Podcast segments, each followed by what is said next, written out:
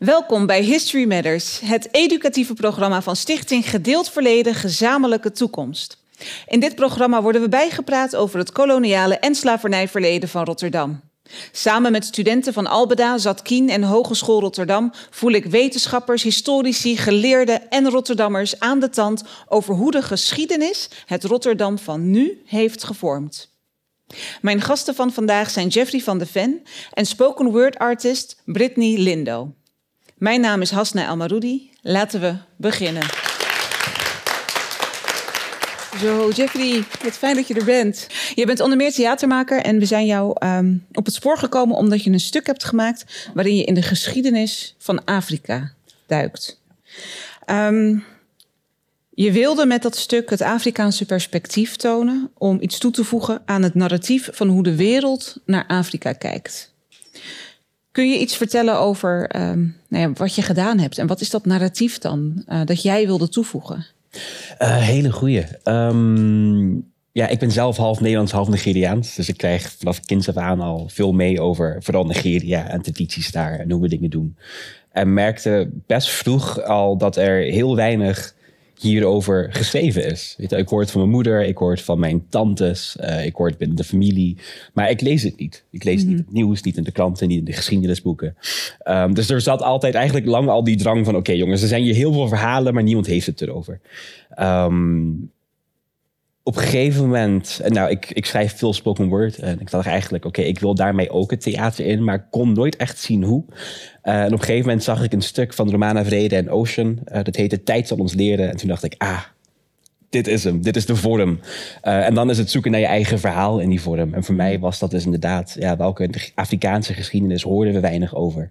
Uh, en dat is LHBTQ-geschiedenis. Er is een hele rijke geschiedenis aan LHBTQ-iconen, uh, leiders, mensen, activisten, waar we het nooit over hebben, ook niet binnen Afrika. Mm. En dat leidt door naar een soort ja, vertekend beeld van wat wij denken onze relatie met LHBTQ is in Afrika. En yeah. ja, daar wilde ik aan bijdragen. En wat is het wat denkt men over het algemeen over die relatie? Uh, wat je veel hoort is dat het niet Afrikaans is. Weet wel? Dus iets wat geïmporteerd is vanuit het Westen en dat bestond hier nooit. Mm. Uh, en als je ver genoeg terugkijkt, kom je erachter dat dat ja, eigenlijk flauwekul is. Ja, mooi. Hey, voor vandaag hebben we je gevraagd om de geschiedenis van het Koninkrijk Congo en de verovering door Nederland uit de doeken te doen. Door de ogen van een uh, zeer bijzonder figuur. Ik ga haar niet introduceren, dat laat ik helemaal aan jou. je gaat het ons allemaal vertellen. Dames en heren, mag ik een warm applaus voor Jeffrey van der Ven? Ik kwam dus tijdens mijn onderzoek uh, verschillende figuren tegen. En ik denk dat geschiedenis heel interessant is, maar moeilijk of moeilijker te volgen is als je het niet aan de hand van een persoon kan doen. Uh, een persoon vertelt heel veel over hoe zij dingen ervaren, wat zij zien. Uh, en maakt voor mij persoonlijk geschiedenis een stuk interessanter. Er zijn heel veel verhalen over Afrika die je nooit hoort. Het is een joekel van een continent met een hele rijke geschiedenis, die niet altijd de kans heeft gehad om zichzelf te documenteren. En met de verovering van landen en geforceerde religie zijn we veel van deze kennis kwijtgeraakt. De geschiedenis die wij vandaag kennen, die is volledig incompleet. Sommige delen genegeerd, andere delen verkeerd gerepresenteerd. Dus tenzij je echt op zoek gaat, kom je nooit de ware verhalen tegen. Vandaag wil ik een verhaal delen van een bijzondere koning. Die in 1600 de Portugezen het leven zuur heeft gemaakt. De slavenhandel in haar macht kreeg. Ja, het was een koning, maar het was een haar. En de Nederlanders heeft gebruikt om haar persoonlijke vendetta te winnen. Maar eerst een lesje topografie.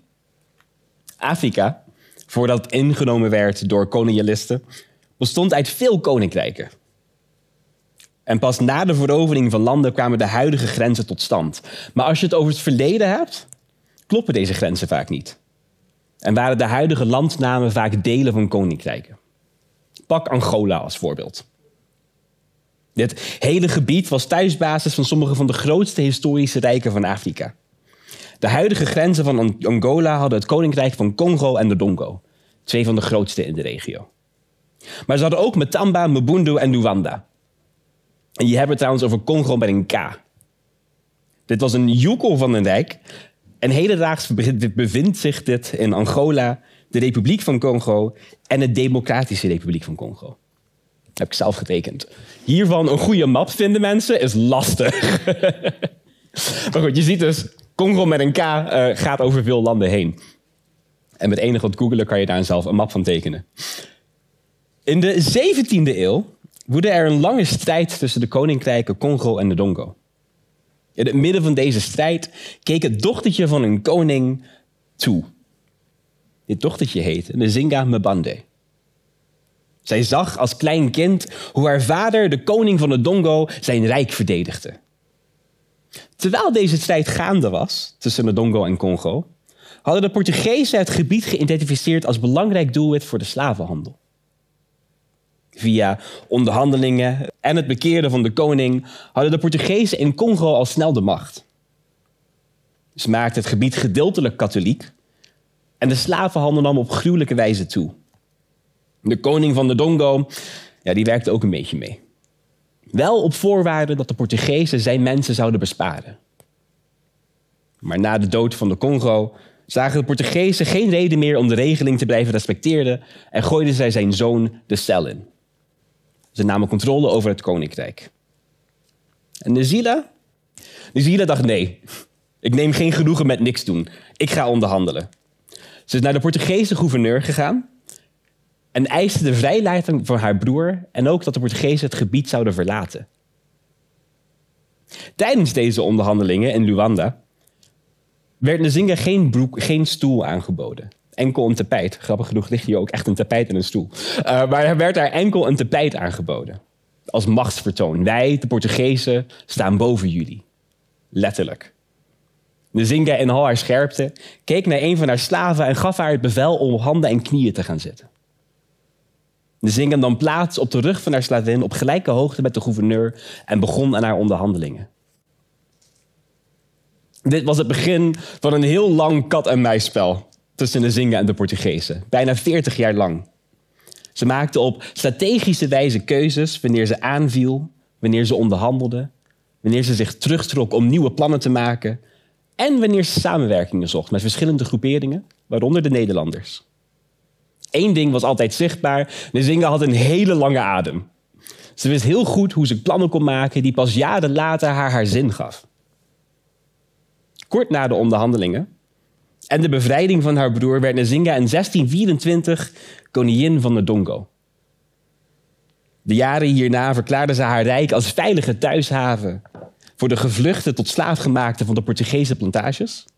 Werd ze verdreven door Portugezen en andere nobelen die haar als een dreiging zagen. En speelde ze een prachtig politiek spelletje met haar opvolger die er steeds slechter voor stond. Ik denk dat ik er geen punt van hoef te maken, maar ik denk dat je wel doorhebt dat Zinga iemand was die heel slim was. Niet zomaar een vrouw die toevallig de dochter van een koning was, maar ze wist echt van wat ze aan het doen was. Uiteindelijk, toen de Zinga's zus in 1628 gevangen werd, genomen door de Portugezen, besloot ze een alliantie aan te gaan. Ze ging naar een ander rijk, de Imbagala, en trouwde hun leider. En toen ze dat deed, begonnen de culturen van haar mensen, de Mbande, en de Mbagala zich als één te vormen. En nu had Nzinga zeggenschap over een heel nieuw sterk leger. En met dit leger heroverde ze Matamba en was ze eindelijk weer heerser van haar rijk. Met dit rijk trok ze veel slavenhandel naar haar toe en vooral weg van de Portugezen. En het geld gebruikte zij om haar leger sterker te maken en de jarenlange strijd aan te gaan met de Portugezen. In deze periode overtrad zij genderbinaire termen. Ze antwoordde alleen op de titel koning, had een harem van mannen om haar heen en een team van vrouwelijke bodyguards. Terwijl ze haar troepen toen leidde in de strijd, droeg ze zowel mannelijke als vrouwelijke kleding. Haar snelle expansie isoleerde andere leiders van de Portugezen en bracht haar macht tot de grens met Congo, waar destijds de Nederlanders actief waren. Ze maakten met hun lucratieve deals. En hier komt Nederland het beeld in.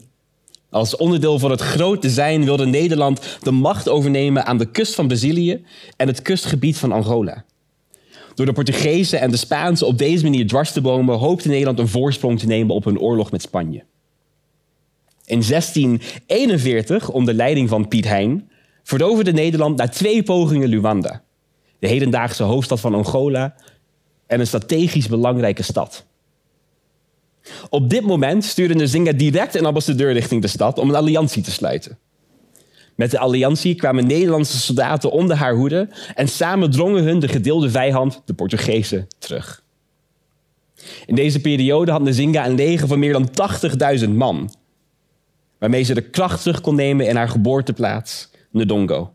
En zo werd zij de vrouwelijke koning van Matamba en Ndongo. Vond het gaaf dat ze trouwens niet alleen maar één koninkrijk had, maar ze dacht, weet je wat, mijn geboorteplaats, daar ben ik ook nog steeds koning van, dus ik neem die toch even terug. De verhalen van haar successen en immense kracht en intelligentie gaven haar veel support in de regio. De, de pogingen om haar aan te vallen leverden weinig op. En ze trad slaven en ruil voor munitie en wapens met de Nederlanders. Waardoor ze economisch ook steeds meer macht kreeg in de regio. En de Portugezen kregen steeds meer de pest in haar. Tijdens haar samenwerking met Nederland van ongeveer zeven jaar waren de Portugezen teruggedreven tot een heel klein gebied in een stadje Massanango. In 1684, onder leiding van een nieuwe gouverneur, nam Portugal in Luanda opnieuw de macht over. Kort hierna werd er een vredesverklaring getekend tussen Nederland, Nezila en de Portugezen. Nezila trok haar terug tot Matamba en spendeerde daar haar jaren aan het intoonhouden van de Portugezen. Hierna was nog veel meer gebeurd bij haar leven, maar Nederland was hier niet meer bij betrokken. Dit was eigenlijk de eerste, nou ik zou zeggen, 50 jaar van het leven van Nezila. En ik zou ook iedereen aanraden om haar eigenlijk te googlen en de rest van haar leven te lezen. Want ja, ze is 80 jaar geworden en dit is een soort van 10 minuten uit haar leven. Maar deze vrouw was ongelooflijk. Niet alleen voor haar tijd, maar zelfs voor de huidige tijd. Dus, dus ja, spendeer daar vooral je tijd aan. Dank jullie wel. Nzinga. Zij stond niet in mijn geschiedenisboeken. Nee. Stond ze in die van jou? Nee, hoe ben je haar op het spoor gekomen? Um, ik ben heel erg gaan googlen. Nou, wat ik zeg, uh, uh, dit zijn eigenlijk verhalen die je nergens tegenkomt. Dus tenzij je gaat zoeken, ja, tegen. Dus ik ben gaan zoeken. Uh, ik ben gaan zoeken naar LGBTQ-iconen uit Afrika, uit de geschiedenis van Afrika, vooral van voor nou, de 16e jaren. Um, en haar naam kwam in een heel klein hoekje van een artikel terecht. En toen dacht ik, maar wie is dit? Er stond ook vrouwelijke koning de Zinga. En dat was het. Toen dacht ik, oké, okay, maar wie is de vrouwelijke koning de Zinga? Hmm. Um, en ja, zo op haar spoor terechtgekomen Ja. en veel gaan googelen. Um, je vertelt heel mooi over haar, heel geïnspireerd over haar. Maar um, je vertelt ook dat ze tot slaven maakte. dat ze daar eigenlijk in handelde. Ja. Hoe, hoe, ja, hoe kijk jij daarnaar? Wat, wat vind je daar dan van? Is dat, maakt het het niet lastiger ergens ook om haar als een soort icoon neer te zetten? Um, ja, het maakte wel een icoon met twee kanten. Het is Mm. iemand die heel goed wist hoe ze ja, tussen aanhalingstekens het spelletje moest spelen. Mm-hmm. Uh, zij had door dat zij met slaafgemaakte geld kon maken. En dat ze met dat geld in ieder geval voor kon zorgen dat als iemand mensen handelde, dat er een Afrikaan zelf zou zijn. Ja. Uh, en dat het niet de Portugezen zouden zijn. Ja. Uh, en dat was ook vooral haar leven, de Portugezen in de weg zitten. Ja. Um, dus ja, het geeft daar wel een dubbele kant. Aan, en aan de ene kant kan ik zeggen, ja, dat is jammer. Mhm. Uh, aan de andere kant heb ik wel zoiets van, ja, ze heeft wel hard gevochten. En heel slim uh, is ze omgegaan met, ja, met de tools die ze had. En jammer genoeg waren slaven daar een van, ja, dat slaafgemaakte. En wie, of, ja, wie ben je nog meer tegengekomen in je onderzoek? Ah, koning Kabaka Mbanga II, uh, een koning in Oeganda. Mm -hmm. was een homo-koning. Mhm. -hmm. in die tijd totaal niet oké okay volgens het Britse Rijk.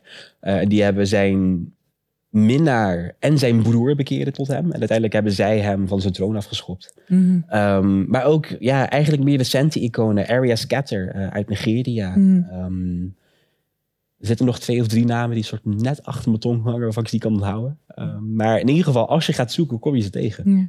En wat betekent het voor jou om dan zo in die geschiedenis te duiken... om deze iconen tegen te komen? Wat, wat doet dat met je voor nu? Want uh, ik heb vaak het gevoel dat, dat uh, mensen zoals wij... Um, een bepaalde band missen. Um, en daarom zo teruggrijpen naar een geschiedenis. Maar het is wel echt verdomd lang geleden. Ja, het is lang geleden. Tegelijkertijd is hetgene wat toen gebeurt heel erg vormend van hoe we nu naar de wereld kijken. Mhm. Mm -hmm. uh, en als je daar delen van het verhaal mist, is jouw manier van naar de wereld kijken ook, in mijn idee, verkeerd. Of in ieder geval niet volledig. Um, ik ben, ja, ik zeg, ik ben half Nigeriaans. Heb dus daardoor het geluk dat ik mijn roots wel goed ken en weet waar wij opgegroeid zijn en weet waar de stam van mijn moeder ligt en weet wat hun tradities zijn. Maar wat daar ook een heel rijk LGBTQ-achtergrond achter lag, heb ik nooit geweten totdat ik hier ben gaan zoeken. Ehm, dus ja. Is dat jou een bepaalde mate van rust? Of is dat omdat je je dan ehm, kunt identificeren ook echt? Hè? Dus dat je denkt, het is je zou hopen dat het je rust geeft, maar je wordt er alleen maar boos van. Um, en waarom dan? Omdat het heel erg onrechtmatig is. Het is heel sneu om, om terug te kijken en te zien dat er gewoon hele hoofdstukken genegeerd zijn, uh, weggeveegd worden, voor wat voor reden dan ook. Mhm. En dat momenteel mensen zeggen: dit hoort niet bij ons, dit is niet traditioneel ons. Je hebt mhm. leiders die op basis van deze beredenering wetten maken. Mhm. Ik kan met mijn vriend en als ik later kinderen heb, niet veilig momenteel naar Nigeria toe gaan omdat wij met de huidige kijk van de geschiedenis denken dat, oh, homo zijn is verkeerd. Hmm. Of hoort niet bij ons. Terwijl als ze lang genoeg terugkijken, je erachter komt dat het gewoon normaal was op, ooit. Ja. Dat is, ja, dat is jammer. Heftig ook wel. Ja. ja.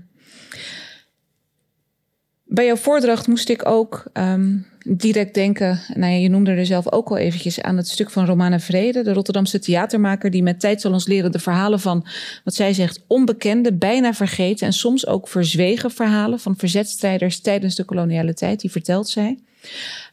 Nou, de gelijkenissen tussen, tussen uh, jouw verhaal en haar verhaal zitten denk ik niet alleen in inhoud, maar vooral ook in de manier waarop je je verhaal vertelt. Een soort theatraal bijna.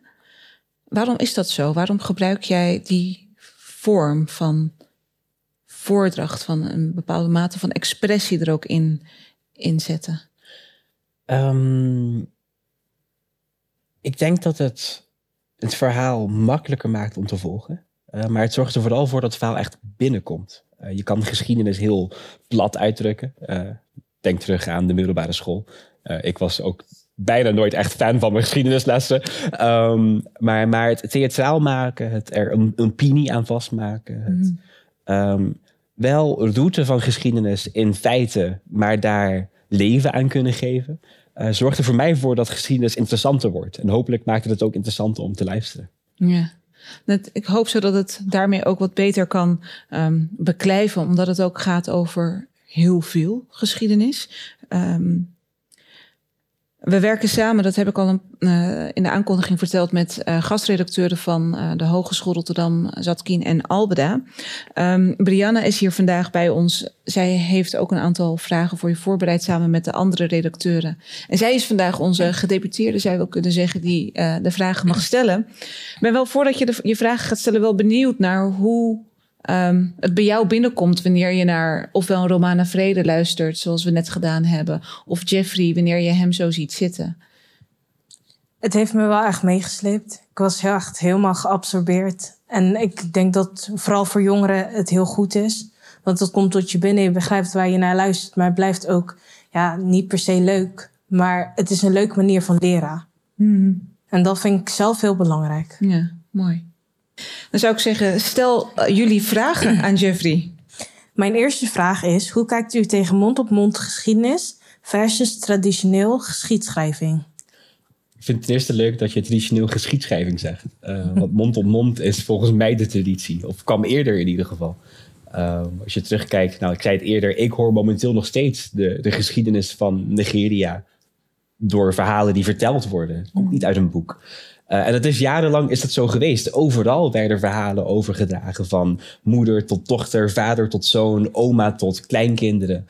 Um, en ik vind het prachtig. Ik vind dat het mooi is. En ik vind dat dat ook zeker een plek verdient in de geschiedenis. Um, wat de moeilijkheid ervan is, is wanneer je dan, weet je wel, je hebt een systeem waarin verhalen worden overgedragen. En dat systeem is met verovering verstoord. Waardoor veel verhalen ook plots weg zijn. Uh, dus het is een heel fragiel systeem. En ik denk dat je die echt moet bewaken. En hoop eigenlijk vandaag de dag dat we steeds meer van die mond-op-mond verhalen uh, kunnen gaan uitschrijven. Alleen om ze ja, te beschermen eigenlijk.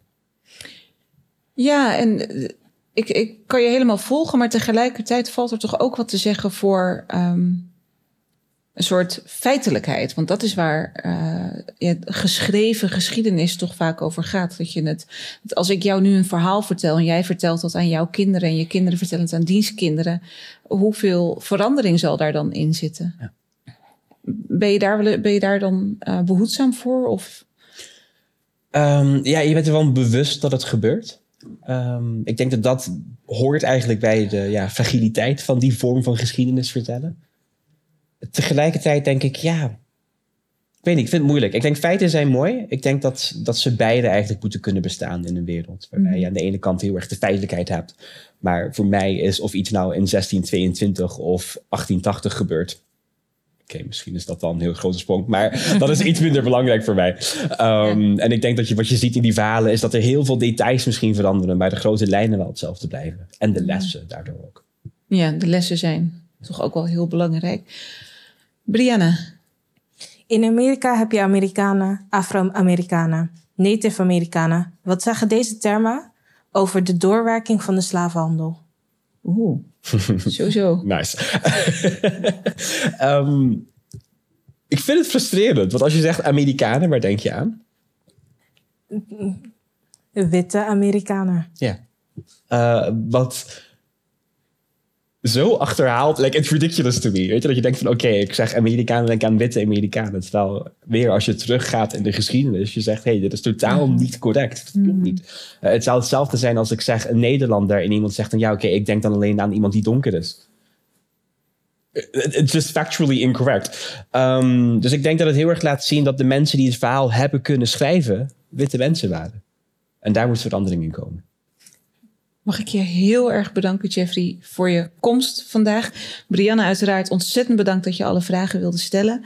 Um, blijf lekker zitten. We gaan samen luisteren um, naar niemand minder dan Brittany Lindo. Brittany Lindo is storyteller. In haar werk spreekt ze veel over gelijkheid, over antiracisme en over zelfexpressie. En ze houdt zich bezig veel met haar roots, met de geschiedenis en haar toch wel persoonlijke band ook met het slavernijverleden. Dames en heren, mag ik een heel warm applaus voor Britney Linda. Alleen. Of nee. Misschien. Ik weet het niet. Ik voel me verbonden. Ik ben verbonden met elk zwarte mens dat bestaan heeft en ademt op dit moment. Maar toch, toch voel ik me alleen. Duizenden om me heen, maar toch voelt het alsof het alleen gemeend is wanneer iedereen tegen ons is. Waar is de verbindenis wanneer het eindelijk stil is? Alleen. Overdrijf ik? Ik dacht altijd van wel. Mijn intuïtie raakte onwel, overtuigd van het feit dat mijn onzekerheden mijn blik vertroebeld hadden. Een grijze mist die me deed twijfelen of ik het mis had. Nee, ik voel me alleen, als zwarte vrouw in deze gemeenschap. En ik ben echt niet de enige. Ik zal je meenemen naar een paar momenten wanneer ik werd uitgestoten door de mensen die met mijn kleur zijn verbonden. Ik ben te donker. De zon werd mijn vijand. Ik vervloekte God dat ik niet iets lichter kon zijn dan het meisje waarvan haar ouders zowel donker en licht zijn. De schaduw werd mijn vriend. Zolang ik niet nog donkerder word, kan ik er nog wel mee door. Ik ben Antilliaans. Toch? Hoezo lijk ik dan zogenaamd steeds Surinaams? Schaamte, Hou je mond maar wanneer ze vragen waar je vandaan komt, voordat ze denken dat je onbeschaafd bent. Je bent niet Antilliaans, werd er gezegd. Ik spreek de taal niet en ik voldoe niet aan het stereotype die de witte man steeds aanbiedt. Nee, ik ben Antilliaans. Alleen werd ik uitgemaakt voor Afrikaanse. Het kan zijn dat ik het mis had, maar ik voelde de impliciete boodschap dat dat erger was dan Antilliaans zijn. Maar wie ben ik dan als we daar allemaal vandaan komen? Je bent te dun. Ik kijk om me heen en inderdaad, donkere vrouwen hebben meer vlees om hun botten heen. Ik niet. Er is dan iets mis met me, of niet? Iedereen blijft me vertellen dat dit mijn bouw is, maar toch blijven ze ook klagen dat ik te dun ben voor een donkere dame. Wat ben ik dan? De eenzaamheid zit ook verweven in mijn haar. Hoe gladder, hoe beter. Kroes haar staat gelijk aan een lelijk eendje. Mijn moeder was er klaar mee. Er gingen chemicaliën door mijn kroon heen. Nu ben je mooi. Ik voelde het ook. Alleen werd mijn hoofd uit rood en de dikte verdween langzamerhand. Waar was mijn haar gebleven? Ik ben raar gevonden, omdat ik me erg verbonden voelde met lezen en schrijven. Alleen witte kinderen kunnen daarop lijken. Het is niet iets zwarts. Volgens wie vraag ik me nog steeds af. Dit zijn enkele voorbeelden die de verbinding met zwart zijn verbreken. Hoezo erkennen we elkaars bestaan niet binnen de eigen black community? Erbij horen wanneer het uitkomt, maar verstoten wanneer je eruit springt. Het is ongegrond dat de diversiteit gering moet zijn. Ik ben niet alleen. Het voelt alleen zo. Er zit veel ruis om ons heen door de stereotyperingen en vooroordelen die men van ons heeft. We moeten het normaliseren. Alle persoonlijkheden van zwarte mensen, de nerds en de boekenwormen, de zeer introverte persoonlijkheden. En vergeet niet de black gothics en de zogenaamde geeks. We moeten het loslaten. De zwarte landen die bovenaan staan, met Afrika, wat niet eens een land is, dat helemaal onderaan staat.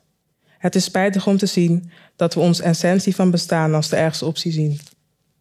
Hoe kunnen wij overleven of überhaupt vooruitgaan wanneer we niet eens de erkenning kunnen geven aan, aan ieders bestaan?